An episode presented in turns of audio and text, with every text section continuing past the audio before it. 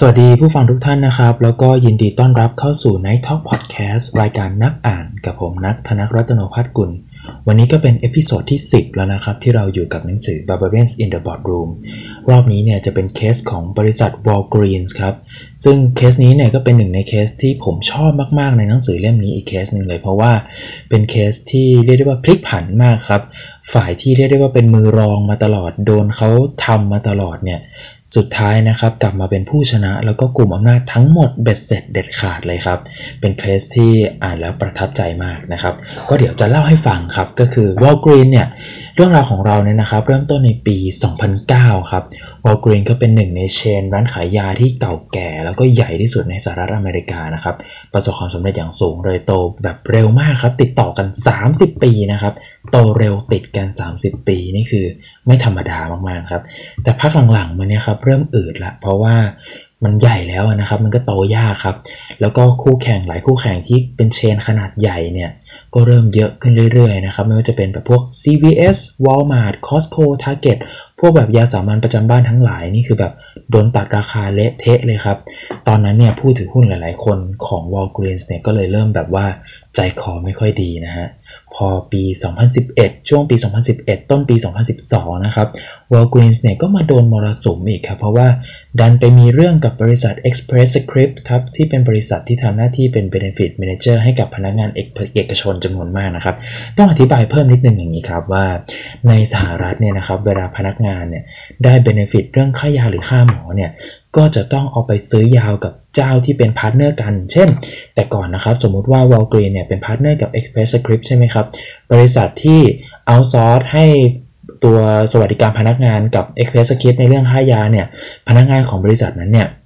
ก็จะต้องมาซื้อยาที่ Walgreens เท่านั้นเวลาป่วยนะครับ เพื่อให้สามารถเบิกค่ายาค่ารักษาได้ไม่ต้องจ่ายเองนะครับ ทีนี้เนี่ยพอ Walgreens เนี่ยเป็น partner กับ Express Scripts ปุ๊บ ก็จะมีลูกค้าจำนวนมากจาก Express Scripts เนี่ยเข้ามาซื้อยาที่ Walgreens ถูกไหมครับ ซึ่งในตอนนั้นเนี่ย Express Script นะครับมียอดขายเป็น 8%ของยอดขาย Walgreens ทั้งปีครับสัญญาของทั้ง 2 เจ้าก็คือทั้ง Express Script แล้วก็ Walgreens เนี่ยกำลังจะหมดพอดีในปีนี้ครับปี 2012 นะครับ Walgreens เนี่ยก็เลยไปเจราจาสัญญาฉบับใหม่กับ Express Script ครับซึ่งเป็นสัญญาฉบับใหม่ที่เรียกได้ว่าไม่ค่อยแฟร์ครับจากผลประโยชน์ที่เคยแบ่งกันแบบ เกือบครึ่งๆเนี่ยนะครับ มันกลายเป็นว่าผลประโยชน์เนี่ยมันเทมาทางด้านวอลกรีนเยอะกว่าเดิมเยอะครับ ก็เลยกลายเป็นว่าทางผู้บริหารของ ES Express Scripts เนี่ยนะครับโมโหเลยครับ บอกว่า ทำแบบนี้เนี่ยไม่ต้องต่อสัญญาเลยพอเลิกนะครับ ซึ่งนอกจากจะไม่ต่อสัญญาแล้วเนี่ยยังไปบอกลูกค้าของ Express Script ตัวเองอีกว่า ถ้าไปซื้อที่อื่นที่ไม่ใช่ Walgreens แล้วมีราคายาที่แพงกว่า Walgreens เนี่ยเดี๋ยวทาง Express Script เนี่ยจะชดเชยค่าส่วนต่างให้ด้วยครับสวยเลยครับคราวนี้ Walgreens ยอดขายหายไปเป็น10%นะครับ ที่ซวยซ้ำซวยซ้อนก็คือในปลายปีช่วง 2012 นะครับ Express Script เนี่ยเขาไปควบรวมกิจการกับบริษัทชื่อ Medco ครับ ก็เป็นงานในสาย Benefit Manager เหมือนกันนะครับดังนั้นเนี่ยลูกค้าของ Walgreens จากที่เคยเป็นลูกค้าของ Medco เนี่ยก็มีทีท่าว่าจะลดลงไปด้วยพร้อมๆกันนะครับ เพราะว่าตอนนี้เนี่ย Medco เป็น ส่วนหนึ่งของ Express Script ไปเรียบร้อยแล้วนะครับเรียกได้ว่าสวยซ้ำสวยซ้อนครับ ซึ่งปลาอยู่นะครับที่มาแย่งปลาไปจากสงครามครั้งนี้เนี่ยก็ไม่ใช่ใครครับ ก็เป็น CBS นั่นเองนะครับ เป็นคู่แข่งที่สำคัญที่สุดของ Walgreen เลยครับ ที่เรียกได้ว่าหายใจรถต้นคอเข้ามาทุกทีนะครับ ท่านใดที่ฟังอยู่หน้าคอมนะครับ ลองไปเปิดดูราคาหุ้น CVS นะครับ ในช่วงถัดจากปี 2012 นะครับ เราจะเห็นว่า CVS นี่แบบพุ่งพล่านสุดๆ ไปเลยครับ หลังจากปี 2012 ขึ้นมา เพราะว่าตอนนั้นเห็นได้ว่าแบบข่าวดีแบบเรื่องง่ายๆแบบวอลกินสะดุดขาตัวเองไปเยอะครับ CVS ก็เก็บเกี่ยวผลประโยชน์กันเต็มเม็ดเต็มหน่วยครับตอนนั้นเนี่ยนะครับในช่วงปี 2012 เนี่ยครับ CEO ของ Walgreens ตอนนั้นเนี่ยชื่อเกเกอรี่วัตสันครับ เขาตัดสินใจครั้งใหญ่เลยนะครับ ในการที่จะ take over บริษัท Alliance Boots ครับ ซึ่งเป็นเชนร้านขายยาและก็เวชสำอาง รวมถึงวิจัยและผลิตยา ซึ่งเป็นหนึ่งในเชนที่ใหญ่ที่สุดของยุโรปนะครับ ก็คือร้าน Boots ที่เราเห็นทั่วไปในประเทศไทยเนี่ยนะครับ ก็คือเป็นส่วนหนึ่งของ Alliance Boots ครับchain ของ Walgreens เนี่ยตอนนั้นนะครับวางแผนว่าจะ take over Boots นะครับด้วยมูลค่ามหาศาลถึง 9.5 billion บวกกับการแลกหุ้นอีกนะครับเพื่อถือครอง 55%ของ Boots ครับซึ่งตอนนั้นเนี่ยตลาดของอเมริกาที่ Walgreens ที่หุ้น Walgreens trade ยังอยู่เนี่ยนะครับตลาดก็ไม่ค่อย happy เท่าไหร่ครับหุ้น Walgreens เนี่ยไหลลงมานะครับเพราะว่า ทางนักลงทุนเนี่ยมองว่าเป็นการเทคโอเวอร์ที่ราคาแพงเกินไปเยอะเลยครับ ซึ่งระหว่างนี้นะครับ Walgreens ก็ทำงานอย่างหนักนะครับ เพื่อดึงตัว Express Scripts เนี่ยกลับมาเป็น partner กันอีกครั้งนะครับ ซึ่งสุดท้ายแล้วอ้อนไปอ้อนมานะครับ ก็ทำได้สำเร็จนะครับ โดยที่ในหนังสือเนี่ยไม่ได้เปิดเผยรายละเอียดเรื่องผลประโยชน์นะครับ ว่าสุดสุดท้ายแล้วเนี่ยไปอ้อนมาสำเร็จด้วยผลประโยชน์แบบไหนนะครับ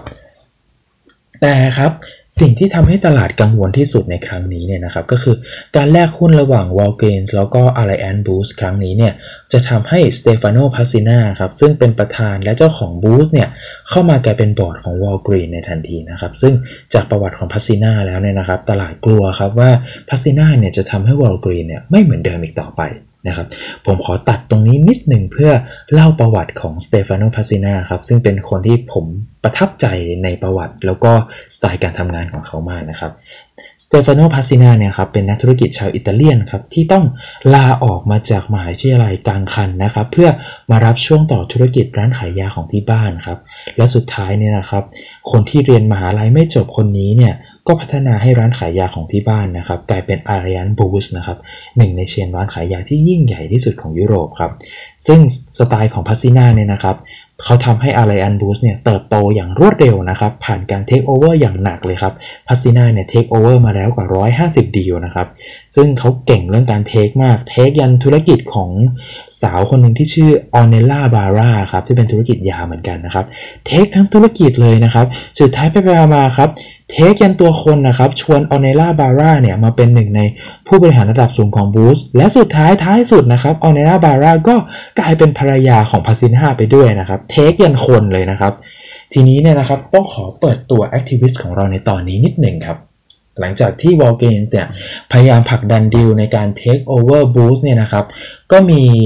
Activist Fund เจ้าหนึ่งครับมาสนใจครับก็คือเจ้านั้นเนี่ยชื่อ Jana Partners ครับซึ่ง Jana Partners เนี่ยเป็น Activist Hedge Fund นะครับที่บริหารงานโดย Barry Rosenstein ครับซึ่งช่วงที่มีข่าวการ Take Boost นี่เองนะครับที่ทำให้ทาง Jana Partners เนี่ยสนใจในบริษัท Walgreen เข้าไปด้วยนะครับแต่ก็ จริงๆ ต้องบอกตรงๆ ว่าทาง Jana เนี่ยไม่ได้สนใจในศักยภาพของตัว Walgreens นะ เพราะว่า Jana มองว่า Walgreen เนี่ยเป็นบริษัทที่แบบค่อนข้างอุ้ยอ้ายนะ แต่ Jana มองข้ามช็อตไปแล้วครับบอกว่า Pessina เนี่ยแหละ ที่จะทำให้ทั้ง 2 บริษัทเนี่ยก้าวไปได้ไกลกว่าเดิมนะครับ ว่าแล้วนะครับทาง Jana เนี่ยก็ซื้อหุ้น Walgreens มาเก็บไปเรื่อยๆเรื่อยๆนะครับจนมีมูลค่าหลายสิบล้านดอลลาร์เลยนะครับแล้วก็ซื้อเพิ่มเรื่อยๆด้วยนะครับยังไม่หยุดนะครับจริงๆแล้วเนี่ย Jana อย่างที่บอกครับว่าเขามองว่า Walgreens Walgreens เนี่ยค่อนข้างอุ้ยอ้ายใช่ไหมครับ เพราะว่าระดับชั้นทางการบริหารของ Walgreens เนี่ยเยอะแล้วก็ซับซ้อนโดยไม่จำเป็นนะครับ แถมใช้เงินใช้คนเยอะแยะเลย ไม่ได้งานเท่าไหร่นะครับเปลืองเงินเดือน Jana เนี่ยไม่ได้ซื้อ Walgreens อย่างเดียวนะครับ แต่ขอติดต่อเข้าพบผู้บริหารของ Walgreens ด้วย เพื่อเสนอแนวทางการปรับปรุงการทำงานนะครับ ซึ่งนโยบาย 3 อย่างที่ Jana อยากให้ Walgreens ผลักดันเป็นการด่วนเนี่ยนะครับ ก็คือ 1. เร่งดีลเร่งเร่งดีลการ take over booth ให้มันเสร็จๆนะครับ2นี่ก็คือให้ใช้เงินสดให้มีประสิทธิภาพหน่อยนะครับ แล้วก็3นี่คือทำให้แน่ใจนะครับว่าหลังจากดีล take over สำเร็จแล้วเนี่ยทีมผู้บริหารของ Boots เนี่ยจะได้ตำแหน่งในส่วนบริหารของ Walgreens ด้วยก็เรียกง่ายว่าถือหางถือหางฝั่งฝั่ง Boots แบบเต็มที่เลยนะครับแต่ครับคำแนะนำที่ทางผู้บริหาร Walgreens อึดอัดที่สุดไม่ใช่เรื่องตำแหน่งของผู้บริหารจากข้างนอกนะครับ แต่คือข้อเรียกร้องที่จาน่าเห็นว่าสำคัญที่สุด แล้วก็อยากได้ที่สุด นั่นคือดีลนี้เนี่ย จาน่าเนี่ยนะครับ อยากให้กฎหมายและทางเอกสารและทางโดยกฎหมายแล้วเนี่ย แสดงออกเสมือนว่าเคสนี้เนี่ยไม่ใช่ Walgreen Takeover Booth นะครับ แต่อยากให้แสดงออกเป็นว่า Booth เนี่ย Takeover Walgreen มากกว่า เพื่อที่จะให้ว่าสุดท้ายแล้วเนี่ย ตัว Walgreen เนี่ยเป็นบริษัทลูกของ Booth แทนให้ตัว ตัว Headquarter หลักของบริษัทหลังจากการรวมกันที่เป็น HQ ของ Booth แทนนะครับ ซึ่งอยู่นอกอเมริกา จะได้ไม่ต้องเสียภาษีนิติบุคคลในอัตราสูงริบลิ่วของอเมริกาไปเสียถูกกว่าแทนนะครับ ก็คือตัว headquarter ของ Alliance Boots เนี่ยเขาอยู่ที่สวิตเซอร์แลนด์ครับเสียถูกกว่าอเมริกานะครับ ซึ่งถ้าเกิดว่าทำตามสิ่งต่างๆ เหล่านี้ได้สำเร็จทั้งหมดเนี่ยนะครับ Walgreens เนี่ยจะสามารถประหยัดภาษีได้เกือบ 800 million สหรัฐต่อปีเลยทีเดียวนะครับ แต่ว่าทางผู้บริหารของ Walgreens มองว่าการทำแบบนี้เข้าเนี่ยสังคมอเมริกาเนี่ยจะมองว่าบริษัท Walgreens เนี่ยเป็นคนขี้โกงหนีภาษีทันทีเลยนะ แล้วก็มีเคสที่หลาย ๆ บริษัทในอเมริกาทำแบบนี้เป๊ะ ๆ เลย แล้วสุดท้ายเนี่ยก็โดนผู้บริโภคแบนไม่ซื้อสินค้ามาแล้วนะครับ ประธานาธิบดีโอบามาในขณะนี้เนี่ยยังเคยให้คำยังเคยให้สัมภาษณ์เลยนะครับว่าการทำแบบนี้เนี่ยเป็นการไม่รักชาติครับเป็นการชังชาตินะครับ วอลกรีนเนี่ยก็ไม่กล้าทำนะครับ เพราะว่ามองว่าลูกค้าตัวเองเนี่ยส่วนใหญ่เลยนะครับ เป็นข้าราชการที่ได้เบเนฟิตมาซื้อยาเกินครึ่งครับ ถ้าเกิดทำแบบนี้เข้าไปเนี่ยเดี๋ยวลูกค้าราชการที่ต้องบอกว่าพวกเขาเนี่ยเขาเข้าใจว่าการทำงานราชการของพวกเขาเนี่ยเป็นการทำงานเพื่อชาติอยู่แล้ว และรายได้ของพวกเขาก็ขึ้นอยู่กับเงินภาษีเพื่อการสังคมอยู่แล้วเนี่ยเกิดว่าคนที่เป็นข้าราชการเหล่านี้เนี่ยเกลียดวอลกรีนขึ้นมาแล้วเนี่ยเดี๋ยวกลัวว่าบริษัทเนี่ยจะเยินแบบกู่ไม่กลับเอานะครับ ทีนี้ครับ ในช่วงเมษายน 2013 ครับ ก็มี hedge fund มีนักลงทุนมี advisor หลายเจ้านะครับ ที่แบบอยากให้ Walgreens เนี่ย ทำตามความประสงค์ของ Jana นะครับก็คือแสดงออกเป็นว่าให้ Boots มา take over ไปนะครับเพื่อให้ Walgreens เลี่ยงภาษีได้สำเร็จนะครับแล้วก็เริ่มกดดันทีมผู้บริหารมากขึ้น จนสามารถจัดการประชุมรวมกันทุกฝ่ายขึ้นมาได้นะครับซึ่งตอนนั้นเนี่ย advisor Morgan Stanley เนี่ยบอกกับที่ประชุมว่าถ้าเลี่ยงสำเร็จเนี่ยนะครับจะสามารถเพิ่ม e a r n i n g per share ให้กับ Walgreens ได้เกือบเท่าตัวเลยนะครับแต่ก็มีทีมผู้บริหาร Walgreens ก็ยังคงแบบ ยังยังยั้งยั้งไว้ครับ ไม่กล้าเดินหน้า เพราะว่าไม่อยากให้ Walgreens เนี่ยแสดงตัวเองในบทตัวโกงในสายตาชาวอเมริกันอยู่ดีนะครับ ต่อมาครับในวันที่ 24 มิถุนายนปี 2013 ครับ งานแถลงผลประกอบการประจำไตรมาสของ Walgreens เนี่ย ทางผู้บริหารก็ออกมารายงานถึงการทำหลาย ๆ อย่างตามที่จาน่าแนะนำได้เป็นผลสำเร็จเรียบร้อยแล้วนะครับ ไม่ว่าจะเป็นการเรื่อง ใช้เงินสดให้มีประสิทธิภาพนะครับหรือว่าเดินหน้าดีลบูธนะครับแต่ก็ยังคงไม่เห็นด้วยนะครับเกี่ยวกับการเลี่ยงภาษีด้วยช่องโหว่ทางกฎหมายนะครับ เพราะว่าทางผู้บริหารของวอลกรีนเนี่ยก็แจ้งกับที่ประชุมว่า ทางเราเนี่ยได้ตั้งชุดเฉพาะกิจมาประเมินผลได้ผลเสียแล้วเนี่ยคิดว่าไม่คุ้มนะครับเผลอๆนะครับไม่รอดตั้งแต่โดนกรตตรวจสอบการควบรวมกิจการแล้วด้วยซ้ำนะครับ ถ้าจะมีประเด็นการควบรวมกิจการเพื่อลดภาษีเข้ามาเกี่ยวเกี่ยวข้องเนี่ยน่าจะยากนะครับ และถ้าสุดท้ายเนี่ยจะต้องไปสู้กันในชั้นศาลต่อเนี่ยก็ประเมินออกมาได้ว่า จะต้องสู้คดีกันเป็น 10 ปีครับก็น่าจะไม่คุ้มที่จะต้องทำนะครับดังนั้นเนี่ยความฝันสูงสุดของ Jana ที่คาดว่าจะแปลงร่างให้ Boots มา take over Walgreens เนี่ยดูเหมือนว่าจะต้องเป็นหมันไปเสียแล้วนะครับ ต่อมาครับในช่วงเดือนสิงหาคมปีเดียวกันนะครับ สุดท้ายแล้วครับการควบรวมกิจการระหว่าง 2 ฝ่ายก็เกิดขึ้นจริง ๆนะครับ แล้วก็เป็นการเกิดขึ้นแบบพระเอกพระเอกนะครับก็คือในบนกระดาษแล้วเนี่ยเป็น Walgreens ครับที่ take Boots ดังนั้นแล้วเนี่ยก็จะเลี่ยงภาษีไม่ได้นะครับ ซึ่ง Gregory Wasson นะครับ CEO เก่าของ Walgreens เนี่ยก็จะเป็น CEO ของบริษัทใหม่ที่เพิ่งควบรวมกันนี้นะครับส่วน Pessina เนี่ยก็จะเป็นรองประธานบอร์ดครับแล้วก็ได้เป็นประธานสายงาน Merger and Acquisition ของตัวบริษัทใหม่ที่ 2 อันนี้มารวมกันนะครับพอข่าวแบบนี้ออกปุ๊บนะครับหุ้นก็ลงไปเลยครับ 20%ใน 4 วันลงไปวันละ 5 เปอร์นะครับก่อนหน้านี้เนี่ยขึ้นมาเพราะ story ลดภาษีซะเยอะครับพอเจอแบบนี้ก็เรียบร้อยครับหุ้นลงนะครับ Jana พอผลออกมาเป็นแบบนี้ Jana ก็อกหักสิครับหุ้นลงยับเยิน ก็ไม่ยอมครับ Rosenstein เนี่ยคือเป็น fund manager ของ Jana ในตอนนั้นเนี่ยก็ไปโวยวายครับเรียกร้องว่าเออตัวผมเองเนี่ยควรจะได้นั่งในบอร์ดด้วยนะ เพราะว่า Jana เนี่ยก็ถือหุ้น Walgreens จนเป็นผู้ถือหุ้นใหญ่เหมือนกันนะครับบอร์ดเก่าหลายๆคนเนี่ยก็ไม่ค่อยอยากให้มี activist มานั่งร่วมกันอยู่แล้วนะครับ เพราะว่าตัวชื่อเสียงของ activist เนี่ยก็ไม่ค่อยดีนะมามาทีไรก็ป่วนทุกทีนะครับแต่ว่าสุดท้ายแล้วครับ Jana ใช้กำลังภายในท่าไหนไม่รู้นะครับกดดันหนักมากๆจนสุดท้าย Rosenstein เนี่ยได้ที่นั่งจนได้นะครับ พอนั่งไปสักพัก Rosenstein ก็ยังไม่พอใจครับบอกว่าที่ผ่านมาเนี่ย Walgreens เดินมาพลาดมาตลอดเลยนะครับ ในการทำงานร่วมกับบริษัทประกัน แล้วก็ benefit manager นะครับ ควรจะต้องมีบอร์ดอีก 2 คนมาดูแลเรื่อง 2 เรื่องนี้โดยเฉพาะครับ แล้วผมก็เตรียมชื่อทั้งสองคนนั้นมาแล้วด้วยนะครับหนังสือก็ไม่ได้บอกนะครับว่า Jana เนี่ยกดดันท่าไหนนะครับ สุดท้ายแล้วชนะซะงั้นครับ ได้ที่นั่งเพิ่มอีกตั้ง 3 ที่นั่งเลยทีเดียวนะครับ ตอนนี้เนี่ย Walgreens มีบอร์ดทั้งหมด 13 คนใช่ไหมครับ มี Jana อยู่ในนั้น 3 คนครับกลายเป็นว่า Jana เนี่ยถือหุ้นแค่1%นะครับแต่ว่ามีบอร์ดรวมกันเกือบเกือบ 25%ของบอร์ดทั้งหมดแล้วในตอนนี้นะครับและที่เจ๋งที่สุดแล้วก็ที่เป็น milestone ใหม่ของพวก activist เลยก็คือ Jana ทำเรื่องยิ่งใหญ่ขนาดนี้โดยถือหุ้นน้อยมาก และไม่ได้ต้องมี proxy war ที่สิ้นเปลืองและต้องเจ็บทั้งสองฝ่ายเลยนะครับเรียกได้ว่าในศึกครั้งนี้เนี่ย Jana นี่เหนือชั้นจริงๆนะครับตอนนี้เนี่ยฝันเรื่องย้าย เฮดค q อเตอร์ไปสวิตเซอร์แลนด์ก็ดับไปแล้วใช่ไหมครับ แต่ว่า Jana กับโรเซนสไตน์เนี่ยก็อยากจะแบบเรียกได้ว่าล้างบางผู้ถือหุ้นเก่าโทษครับล้างบางผู้บริหารเก่าของ Walgreens ออกให้หมดด้วยนะครับ เพราะว่าที่ผ่านมาก็ทำไม่ได้ดั่งใจ Jana มาหลายอย่างแล้วนะครับ พอวันที่ 16 ตุลาคม 2014 ครับรายแรกที่โดนเด้งเลยนะครับ คือเวดแมคคิลลอนครับเป็น CFO ของ Walgreens นะครับ ซึ่ง ถึงแม้ว่า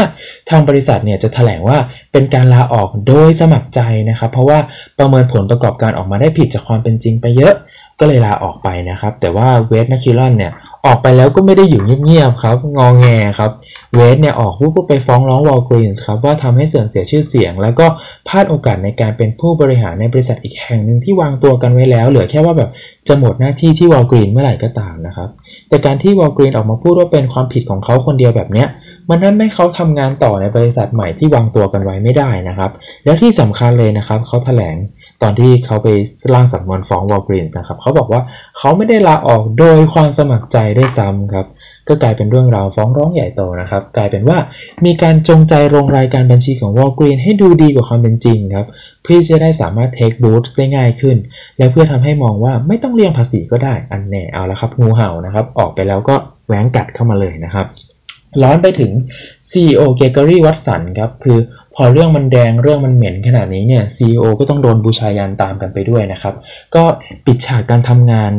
34 ปีที่ Walgreens ของเกรกอรี่ไปเลยนะครับ คือ Walgreens เนี่ย หลังจากเรียนจบมาเนี่ย ก็มาเป็น intern ที่ Walgreens ครับ แล้วก็ไม่ได้ย้ายที่ทำงานเลยนะครับ อยู่ Walgreens ยาวๆมา 34 ปีจนกลายเป็น CEO ครับ สุดท้ายก็ต้องโดนไล่ออกไปนะครับ ซึ่ง คนที่ลุกขึ้นมาแทน คนที่มาสวมตำแหน่งแทนของเกรกอรี่เนี่ยก็ไม่ใช่ใครครับสเตฟานโนพาซิน่าของเรานั่นเองนะครับ ซึ่งหลังจากที่ Walgreens มา take Boots ของเขาไปแล้วเนี่ย สุดท้ายครับกลายเป็นว่าพาซิน่าเนี่ยครองอาณาจักรทั้งหมดนี้บนจุดสูงสุด CEO แค่คนคนเดียวเลยนะครับ